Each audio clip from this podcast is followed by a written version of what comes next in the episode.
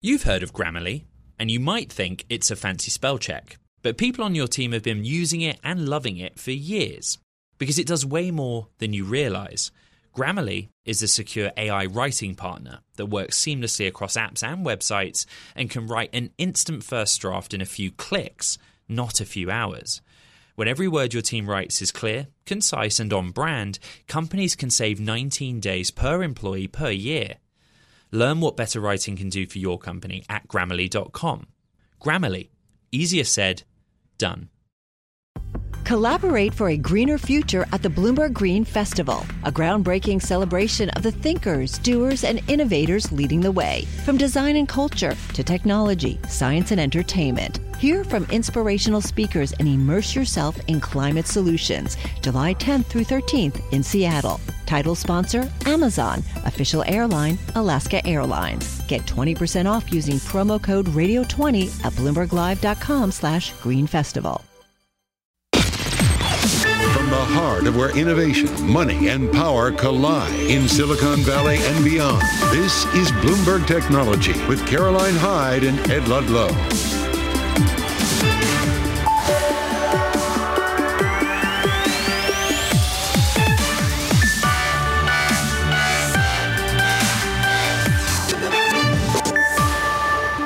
I'm Scarlet Fu in for Caroline Hyde at Bloomberg's world headquarters in New York. And I'm Alex Barinka in for Ed Ludlow in San Francisco. This is Bloomberg Technology. Coming up, we'll hear from the CEO of TikTok as the company sues Montana following the state's decision to ban the popular app. What steps is TikTok taking to alleviate U.S. scrutiny? Plus, we'll sit down with the CFO of Zoom as the company faces growth hurdles when it comes to enterprise customers. And we'll be speaking to executives from Amazon and Adobe to discuss product launches, generative AI, and the state of the consumer. All that and more coming up. But first, let's get your check on the financial markets. Here, it's another day of modest moves in U.S. equities because it's really Groundhog Day when it comes to the big themes. Uh, debt ceiling talks, no agreement yet, even though uh, we're about nine days away from that June 1st X date when Washington runs out of cash. Uh, we know that President Biden and Kevin McCarthy, the Speaker of the House, will be scheduled to speak and meet daily. They began meeting at about 11 a.m. Eastern Time. And of course, the big question of whether we'll get a recession or no recession. Today's data showed that business activity grew the most in a year. So that's pointing to perhaps a soft landing. When you add it all up, uh, we're looking at the yield on the two-year moving up to towards 4.4%. At one point, it did rise to that level, but the Nasdaq 100 is down a quarter of one percent, still holding near its 13-month high. The euro is losing ground, losing four tenths of 1% after data showed manufacturing in Europe contracted uh, the most in three years, basically since the pandemic. And I included the Topix Index, the broad market measure in Japan, down by two thirds of 1% after chip related names led the drop there now that the country uh, is tightening its export controls starting in late July. Now, if you put everything into context, we know the rally in big tech has made the Nasdaq 100 a star performer.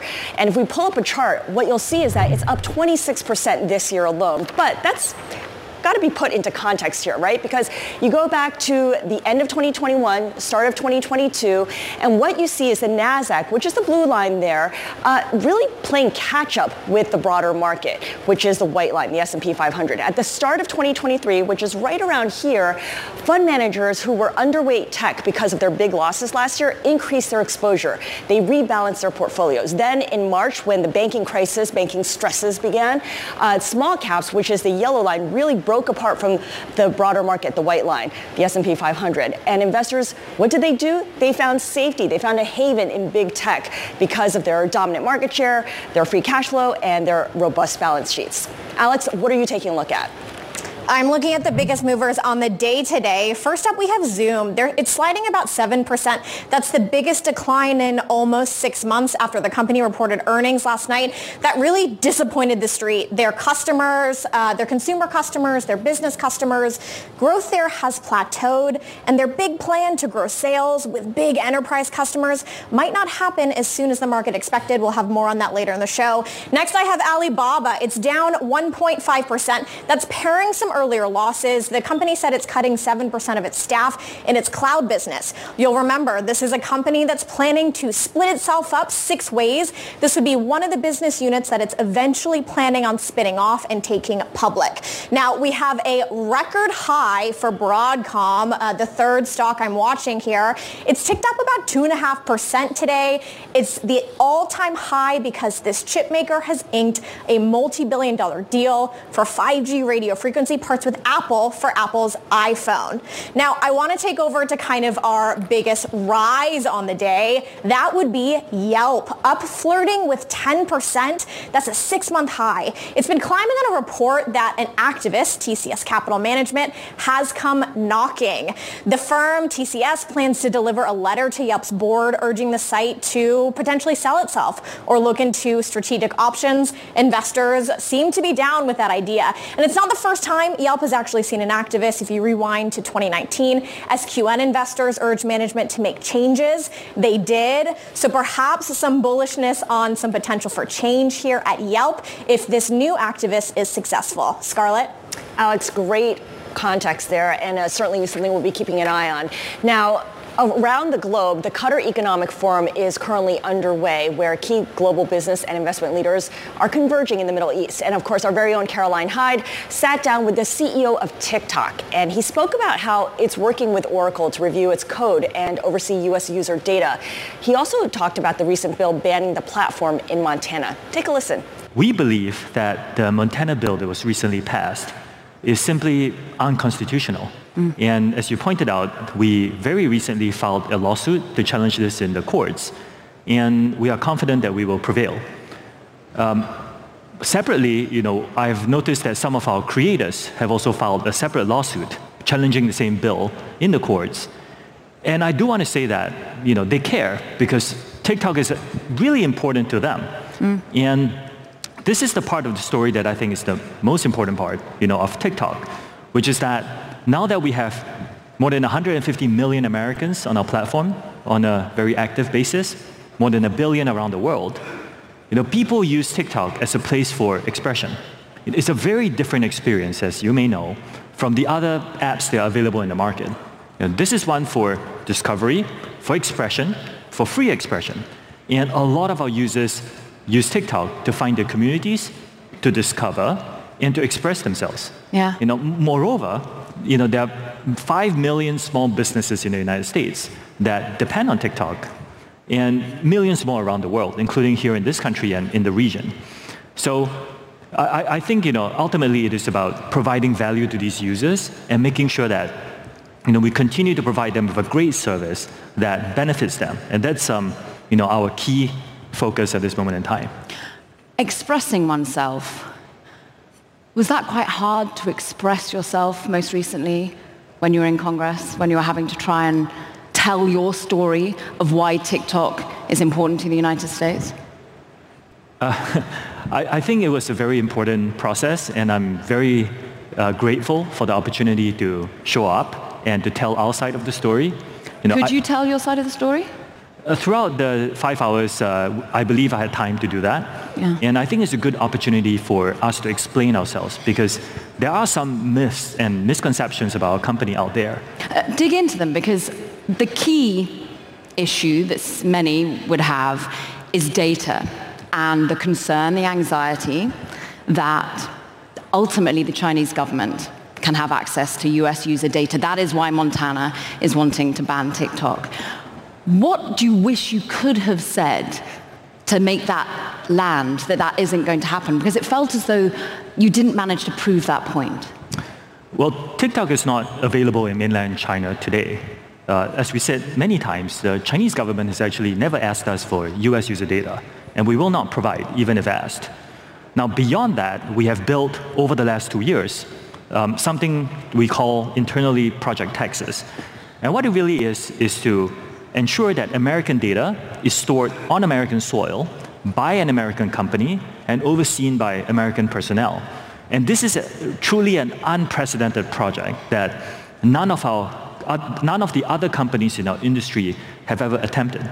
And we believe that we have taken steps that are above and beyond what our industry has done to protect the safety of US user data, which is very important. Where are you with Project Texas? Because there's been some reporting, and I know that you've come out and said very soon Oracle will have the unprecedented access to our data or indeed to your, the ways in which of your source code. But that's not now. When will Oracle be able to enact this sort of unprecedented overseeing and transparency of, of your company? Uh, project Texas is a very complicated project. And a lot of the elements of the project is already in place and operational. Uh, for example, today, by default, all US data is stored in the Oracle Cloud servers already, in the Oracle Cloud infrastructure, and no longer in our own servers in Virginia and in Singapore. You've already done that transfer? It's already done by default, correct. Um, separately, Oracle has begun the, source, the, the review of the code, although it's, uh, as you can understand, you know, a complicated project that will take time for us to finish the details. So it's on track. Oracle and ourselves are working together with the US government to finalize the details of Project Texas. Bloomberg Technology co-host Caroline Hyde is standing by with more. Caroline, lots of making his case there, telling a story. What was your big takeaway from your conversation? Well, I was pressing him, Alex, on your reporting, because it was your story that had really instigated this worry as to whether the Oracle deal was really in place. And he did try and push back that that is on track, as you heard, and the fact that actually they've moved that data from their servers onto Oracle's already.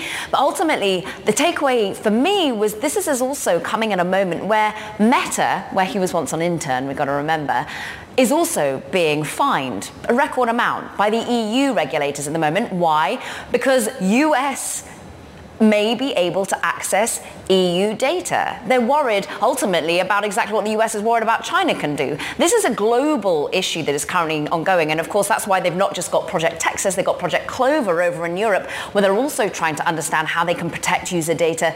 This feels to me like a moment of deglobalization at another level when it comes to technology. And his key point, it felt like, Alex, was look, how can we do this? How can we ensure we have data sovereignty without ultimately breaking the internet? And I'm sure without breaking his business because he really didn't seem to say in any way that they have a plan B for if they get banned. He felt that they are here to stay when it comes to United States presence for TikTok or at least a plan B that he intends to reveal for now. Caroline, you did a great job in pushing him on, on whether he actually got uh, the chance to tell his story. I'm curious, now that you're in Qatar, who else have you been talking with? What else did you glean from the executives who are attending the forum?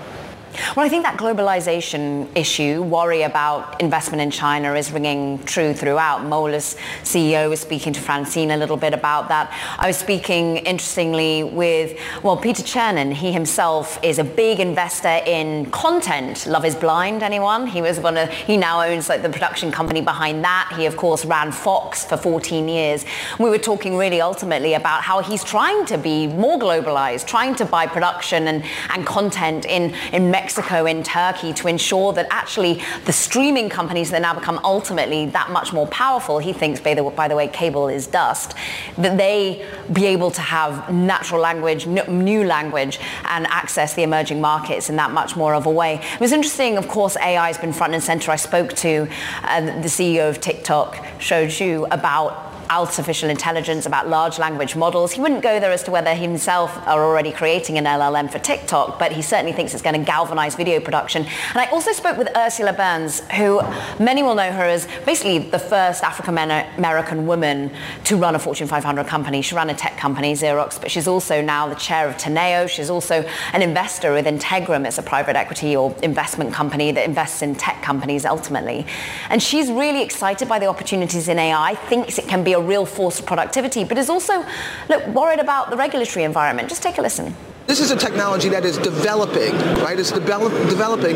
We know that if we just leave it to everyone who we generally leave it to, there'll be a huge amount of have-nots and a small amount of haves. This is a place that we should have a community working towards, working together, technical community, government communities, um, education, not for NGOs, on this unbelievable gift, mm. right, that we have and trying to figure out a way to make it um, good for all. the haves, the have-nots. That's something that actually, of course, is core to Ursula Burns. She's got a key focus on diversity at board level. We've got a key focus on AI and how that maybe just amplifies biases already in the system. So this is something she's looking at front and center, but seems to be much more on the optimistic side, the force for good that AI could ultimately be. Absolutely. Caroline Hyde, great reporting. Bloomberg's Caroline Hyde at the Qatar Economic Forum, which is powered by Bloomberg. And of course, uh, Caroline will be back in New York later this week.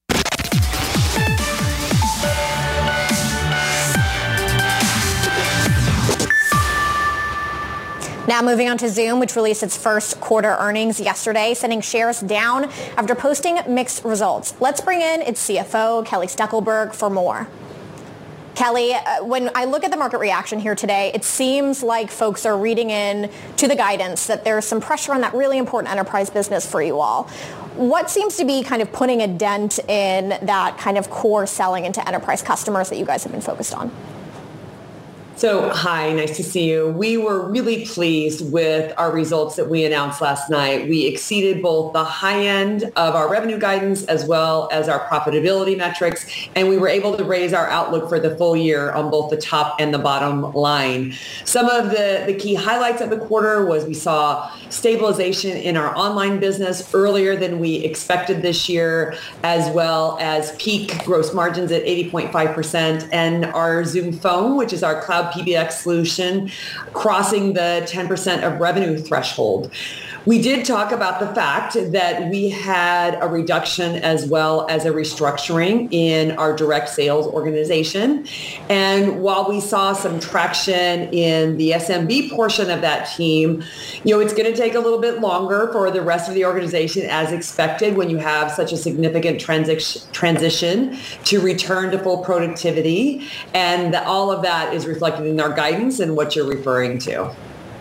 Now, Zoom during the pandemic obviously had kind of a growth moment. I think the market was looking at you guys as, as a growth stock under those conditions.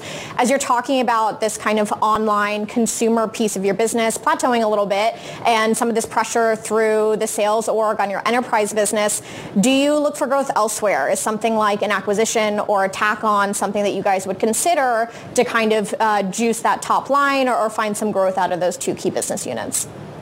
So we have really been investing in innovating across the platform. And we are so excited when you look forward to not only Zoom Phone, but also Zoom Contact Center that was released last year. We announced in March some new beta features around Zoom IQ, which is leveraging AI to be a smart companion to do things like chat or email composition, to do meeting summaries, or even think about summarizing a long chat thread that maybe you missed earlier in the day. We also have announced just in like Q1 an acquisition of Workvivo, which will bring front and center a collaborative employee data hub that leverages both you know social as well as intranet so we have an amazing platform that has continued to grow, and that is what we're looking for to drive the future growth of the company.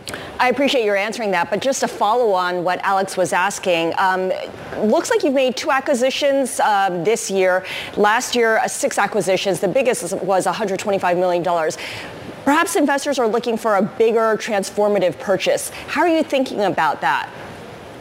Yeah, we always watch what's available in the market. And as you indicated, we've done Solvvy and Workvivo this year, both really helping us accelerate the development of parts of our platform. And you know, there's three criteria that we look for. We look for technology. We have a very high bar. Mm-hmm. We look for culture as we want to make sure that it would be a great addition to our team. And then of course we look to valuation, which you know, given what's happening in the market, has become more attractive over time. Yep. But we want to make sure that any acquisition we would do would really benefit our customers. And that's what we look for. How would it transform the customer experience? And, and we keep watching for those opportunities. I got to ask you about your competition as well, because we hear more about companies consolidating their software onto Microsoft Teams. Does this concern you? How do you counter that? So you know, Microsoft is a great partner to us. We always, again, think about things through the customer's viewpoint. And what we do is we work with our customers to help them leverage whatever products they want. Sometimes they want to use Zoom Phone and Zoom Contact Center or Zoom Meetings and couple that in with potentially another Microsoft product. So we have seamless integrations with them. Mm-hmm. And we saw one of the, the ways that I measure the strength in our business is through our renewals. Q1 is our largest renewal period, trending all the way back to that uptick we saw the early stages of the pandemic. Yep. And we saw very strong renewals in Q1 and, and very little logo churn, which tells me that customers might be right sizing, but they're sticking with Zoom as they know and love us. Kelly, really appreciate your joining us. Kelly Steckelberg is the CFO of Zoom. Thank you so much. Now, coming up on Bloomberg Technology, we're watching shares of Apple and Broadcom after the two signed a multi-billion dollar deal. More details on that next. This is Bloomberg.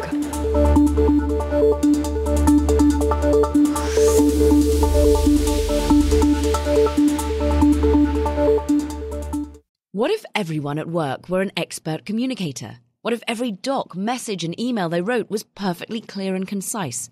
Inbox numbers would drop, customer satisfaction scores would rise, and everyone would be more productive. That's where Grammarly comes in. Grammarly is a secure AI writing partner that understands your business and can transform it through better communication. Companies that use Grammarly save an average of 19 days per employee per year. That's because with Grammarly's AI, what used to take a few hours only takes a few clicks like generating an instant first draft in your company voice or tailoring a message to your specific audience and goals. And Grammarly's personalized on brand writing help is built in everywhere your team works across 500,000 apps and websites. Plus, it's safe, secure, and already IT approved. Join 70,000 teams who trust Grammarly with their words and their data. Learn more at grammarly.com. Grammarly, easier said, done. Success is more than the final destination. It's a path you take one step at a time. It's discipline, it's teamwork, and it's the drive and passion inside of us that comes before all recognition. It's what Stifel's been doing for over 130 years. Quietly, yet strategically, Stifel's become one of the fastest growing wealth management and investment banking firms in the country. Our financial advisors go beyond traditional wealth management to provide clients with direct access to one of the industry's largest equity research franchises and a leading middle market investment bank because success is the drive it takes to keep climbing, the passion to keep investing, the best of each of us made better by the best in all of us. And that is where success meets success. Start your journey at stifel.com. That's S T I F E L.com. Stifel Nicolaus and Company Incorporated, member SIPC and NYSE. And some breaking news here. Jay Powell, the chairman of the Federal Reserve, has arrived at Capitol Hill. He's meeting with House Democrats, the new Democratic coalition. This was a long planned meeting. And according to the NDC, the organization, it has nothing to do with the debt limit discussions. So once again, Jay Powell at Capitol Hill. We'll keep you posted if there are any developments out of that meeting. Let's go back to the tech sector because we looked at Apple and it is just signed a multi-year, multi-billion dollar deal with Broadcom to develop 5G radio frequency components. The stock is lower on the day. Broadcom is moving up 2.5%. Let's get some more context on this and bring in Anurag Rana of Bloomberg Intelligence. Anurag, what's interesting here is that Apple has a relationship clearly with Broadcom. It is one of Broadcom's biggest customers, but they have a contentious relationship. What does this deal do when it comes to that contentious relationship? You know, I think when you look at Apple, I think this is a little bit more diversified, uh, you know, away from Qualcomm is, I think, is what I'm reading more into this. Because for Apple's, you know, uh, case, it needs to diversify not just from, uh, you know, one region, which is Asia. It needs to broaden its, uh, you know, partnership, uh, partner network as well, when it, uh, where it's sourcing parts across the world. Now, Anurag, I have to think about Apple's kind of big push to bring in homegrown chips and ask the question, does this mean that these specific chips, these radio frequency chips for 5G that Apple, Bloomberg's reported, is considering bringing in-house for the creation, does this mean that maybe that effort by Apple is not necessarily going as well as they had initially thought? Now, remember, Apple is never going to do these things just for cost alone. It's going to always go for the best part that's out there. You know, at the same time, and again, I say not for cost reason, but for performance, it is designing all sorts of parts internally so that the next generation phone or next generation device it's coming up with can achieve what it wants to achieve. Sometimes the partners are not able to provide that. I, I, I mean, I cannot say that, uh, you know, whether the in-house efforts are not, uh, you know, going as planned or not, but it's just, again, as I said, it is just a planned, you know, way of looking at things and say, I don't want to be dependent on one supplier mm-hmm. for all my needs. I want to go, uh, you know, across the board. The ever consistent frenemies in tech, Anurag Rana Bloomberg Intelligence, thank you for breaking that down for us.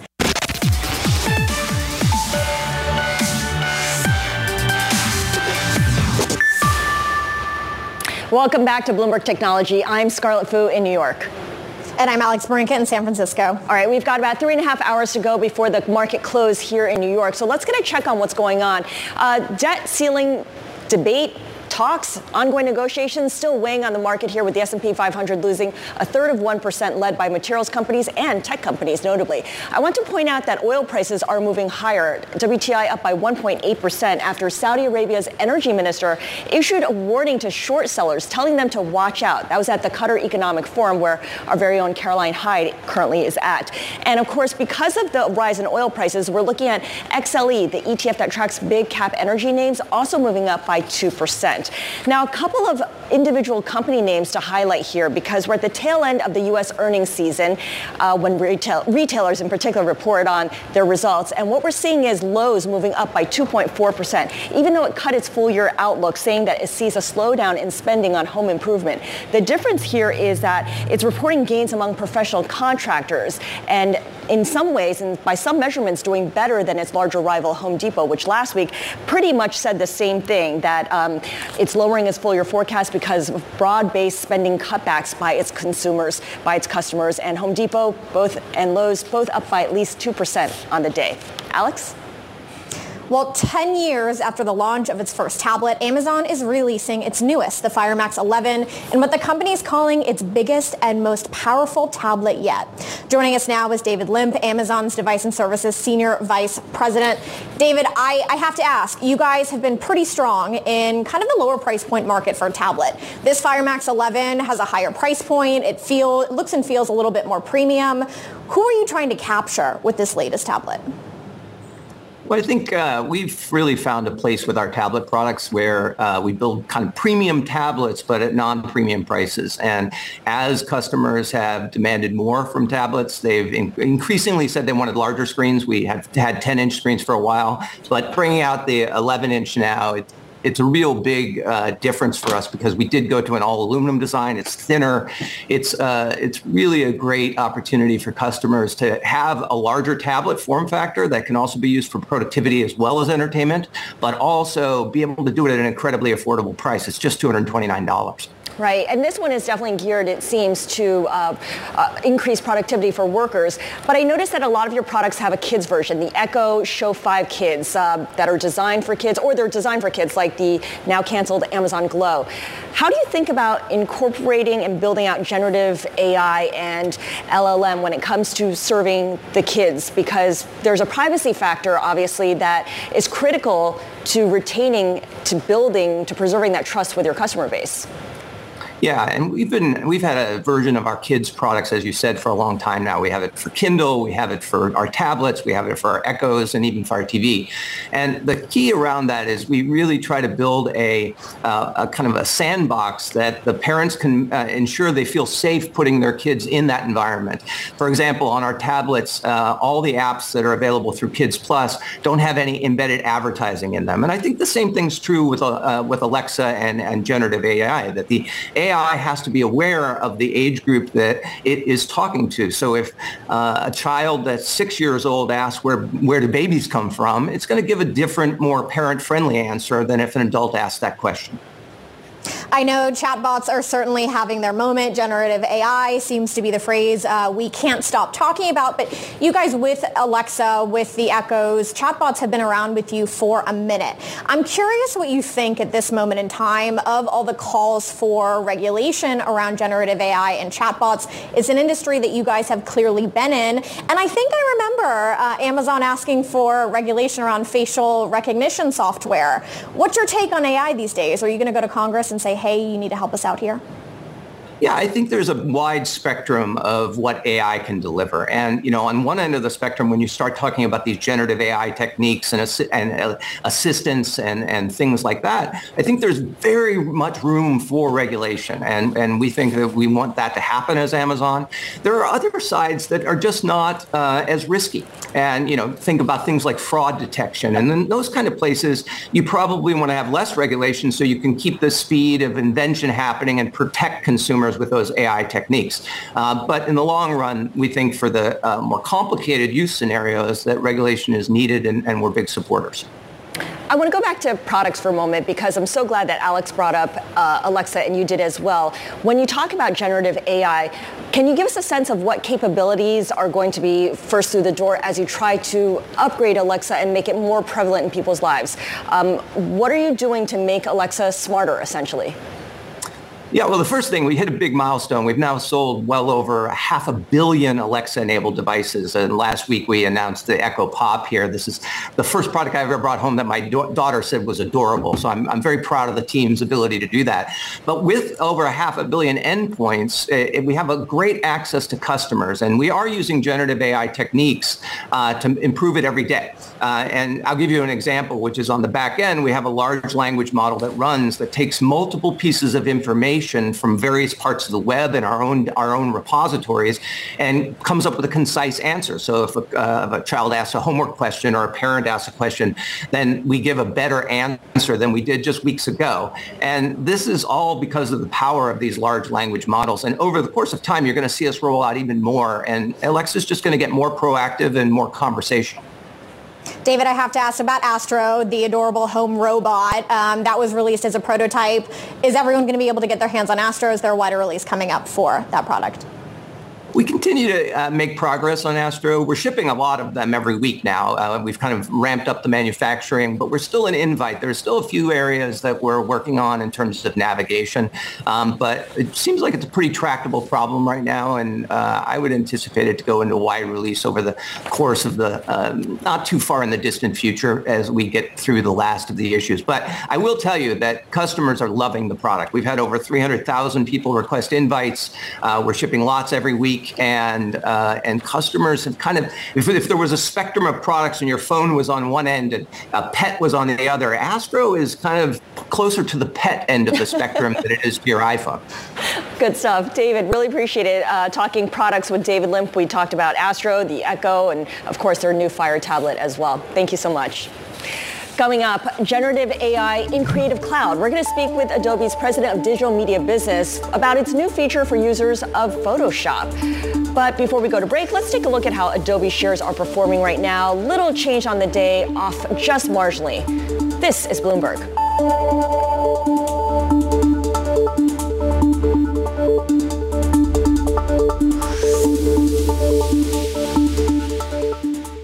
What if everyone at work were an expert communicator? What if every doc, message, and email they wrote was perfectly clear and concise?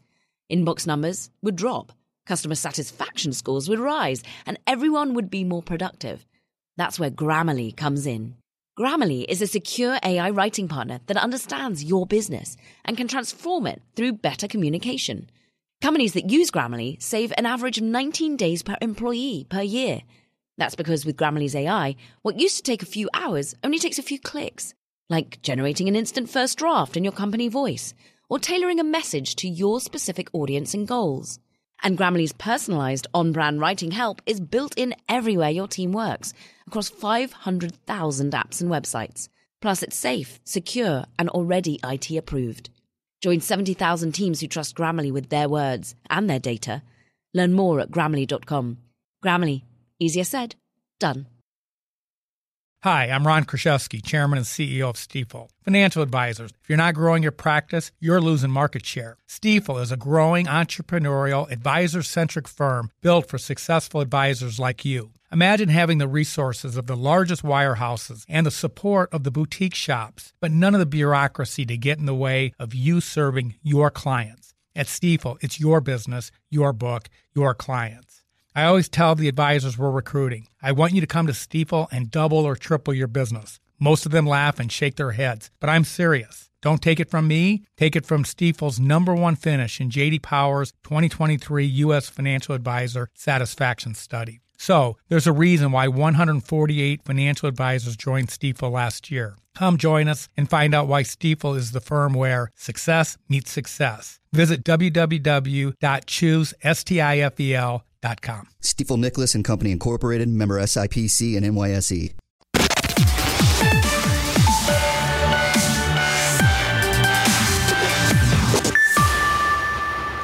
Time now for Talking Tech. First up, Yelp shares are on track to rise the most since August since a Wall Street Journal report that an activist investor has called for the company to look into a sale and other strategic options. TCS Capital Management plans to deliver a letter to Yelp's board today to make the case for a sale, arguing that the firm could fetch more than double its current share price.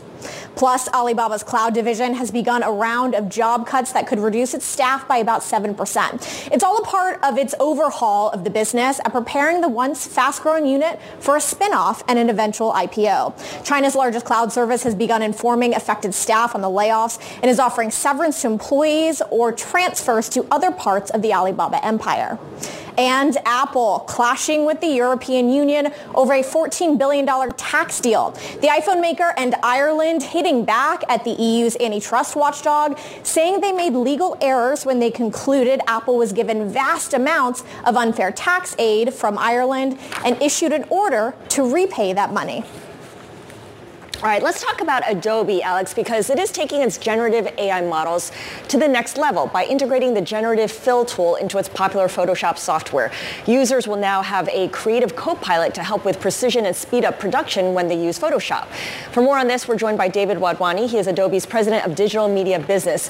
David, good to speak with you. Uh, let's just start with the generative fill tool, and if you could tell us how in practice it would work and how it would meaningfully change the end product and perhaps create demand for new new uses of the software.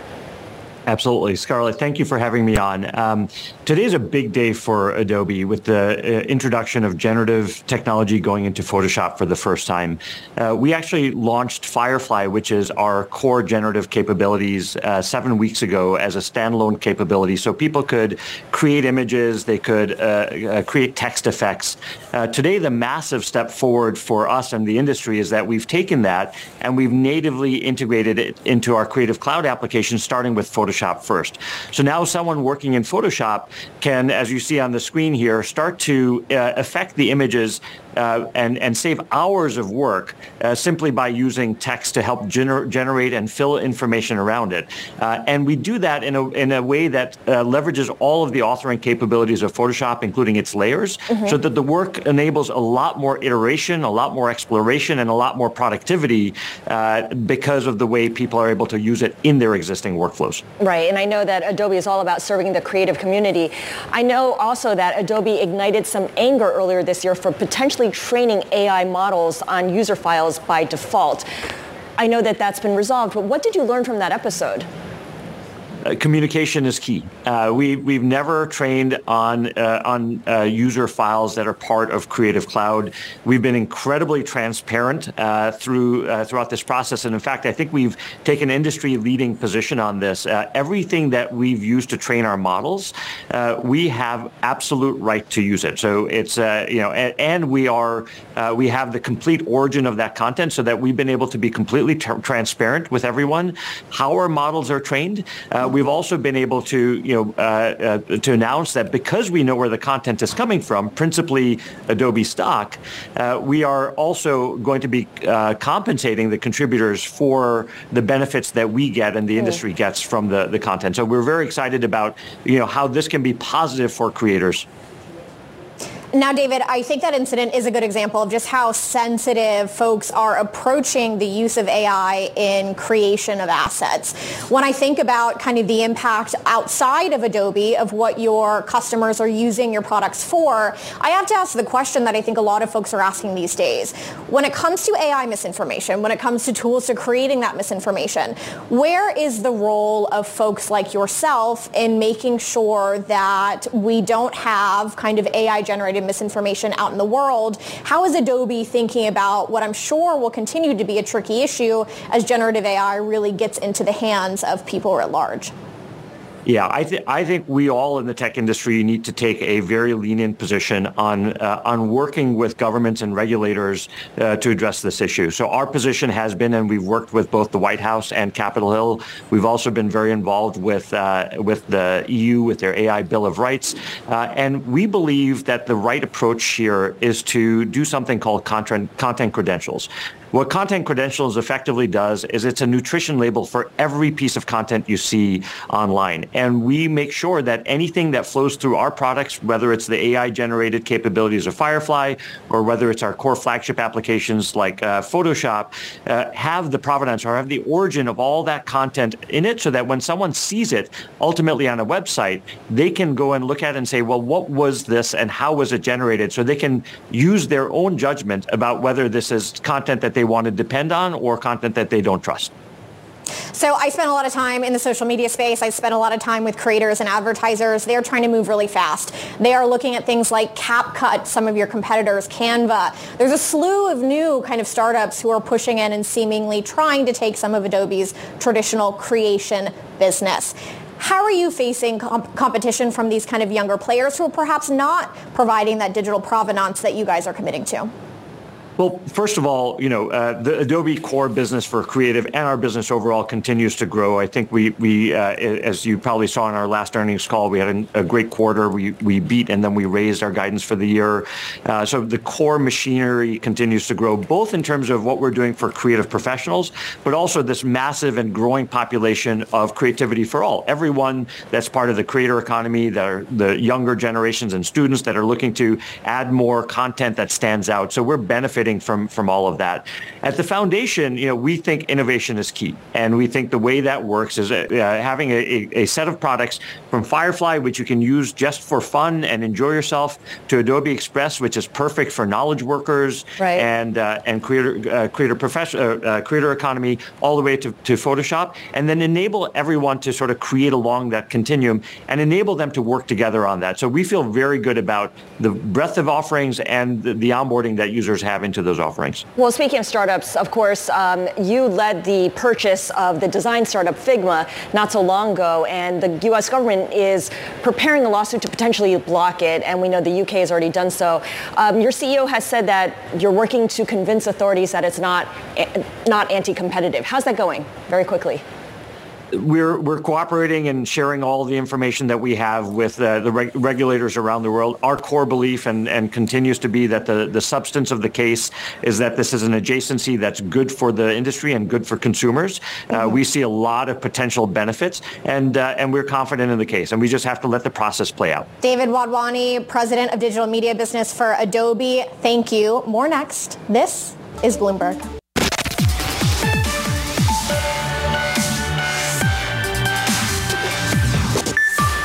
TikTok is not available in mainland China today.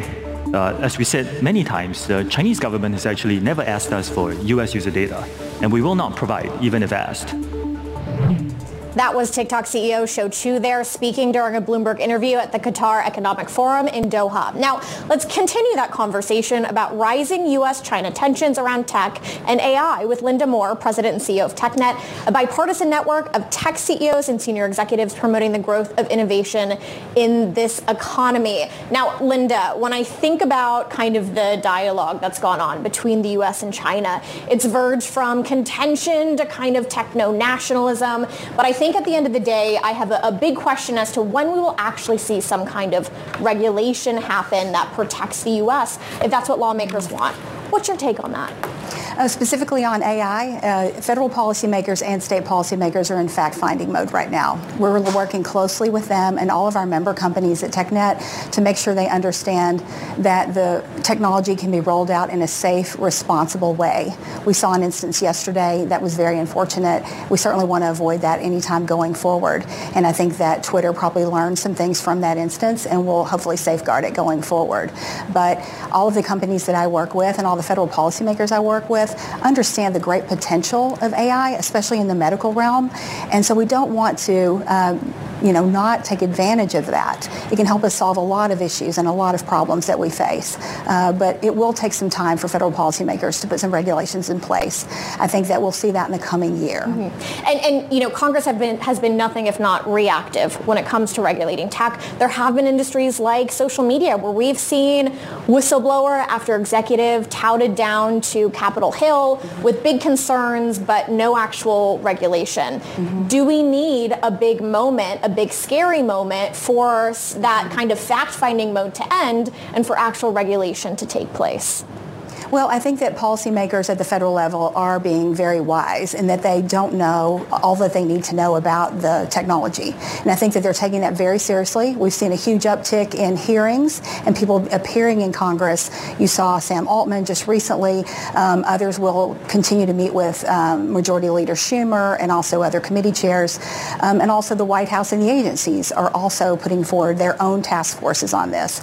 Um, I do hope that it's not a, a big scary moment, that does, you know, cause everyone to clamp down on this. I think that, you know, all of our American technology companies are very focused on safe, responsible rollout of artificial intelligence. Um, it is already being used and used well in lots of instances, and we just want to increase that activity and apply it to a lot of different really great applications. And policymakers are wisely trying to really understand uh, what they don't right now about how it can be used and used well. Right. We certainly need the right policies in place to, to move forward on that. Sometimes it's easier to identify the wrong policies. What would be an example of the wrong, wrong policy when it comes to regulating, potentially regulating AI? Well, I think that, you know, in some instances, uh, if you saw just a complete clamp down on there will be no use of AI at all, and we will be uh, looking for companies to prosecute if that happened. Um, that's an extreme situation. I don't see that happening. But, you know, policymakers, as I mentioned before, they very much understand the wonderful potential of AI, uh, how it's being used right now mm-hmm. to increase output. Uh, for example, the Moderna vaccine for COVID that was found so rapidly because AI can find so many uh, tests and solutions to a problem. Um, so there are wonderful applications of this technology, and I think that policymakers are wisely understanding that and are wanting to take it slow and make sure they understand exactly all the things that they don't know, good and bad, for how it can be used. And American technology companies take that very seriously too. You've seen all kinds of, of frameworks put out, mm-hmm. especially by Google and Microsoft, that really lays out the responsible and safe use of artificial intelligence. And I think right. that that's the right way to go. In the meantime, there's a lot of talk of perhaps maybe putting together a federal data privacy law that would protect the data of all consumers and businesses, mm-hmm. give people some certainty. To what extent is Europe a model for what to do or what not to do? Yeah, you know, uh, there are a lot of good things to learn from the European model. First of all, they made sure that there was one national standard for the continent. Uh, right now, we have nine states already that have have enacted their own privacy laws. Mm-hmm. California was the first, but eight others have followed. And just this year alone, we had 28 states yeah. that introduced 56 different privacy laws. TechNet is very involved uh, with federal policymakers on a daily basis advocating for one national standard. Right. Uh, we want one national privacy law that will give all businesses in America the rules of the road that they need to adhere to, their mm-hmm. responsibilities, and also so consumers will know their data is protected and they know exactly Linda, what to expect. Thank you so much. Linda Moore is president and CEO of TechNet in San Francisco. And that does it for this edition of Bloomberg Technology. Don't forget to check out the Bloomberg Technology podcast. You can find it on the terminal, online, on Apple, Spotify, and iHeart. This is Bloomberg.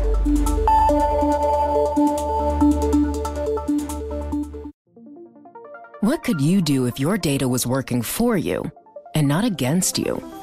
With Bloomberg delivering enterprise data directly to your systems, you get easy access to the details you want, optimized for higher level analysis, and financial data experts committed to helping you maximize your every move. Our data is made for more, so you can show the world what you're made of. Visit Bloomberg.com slash enterprise data to learn more.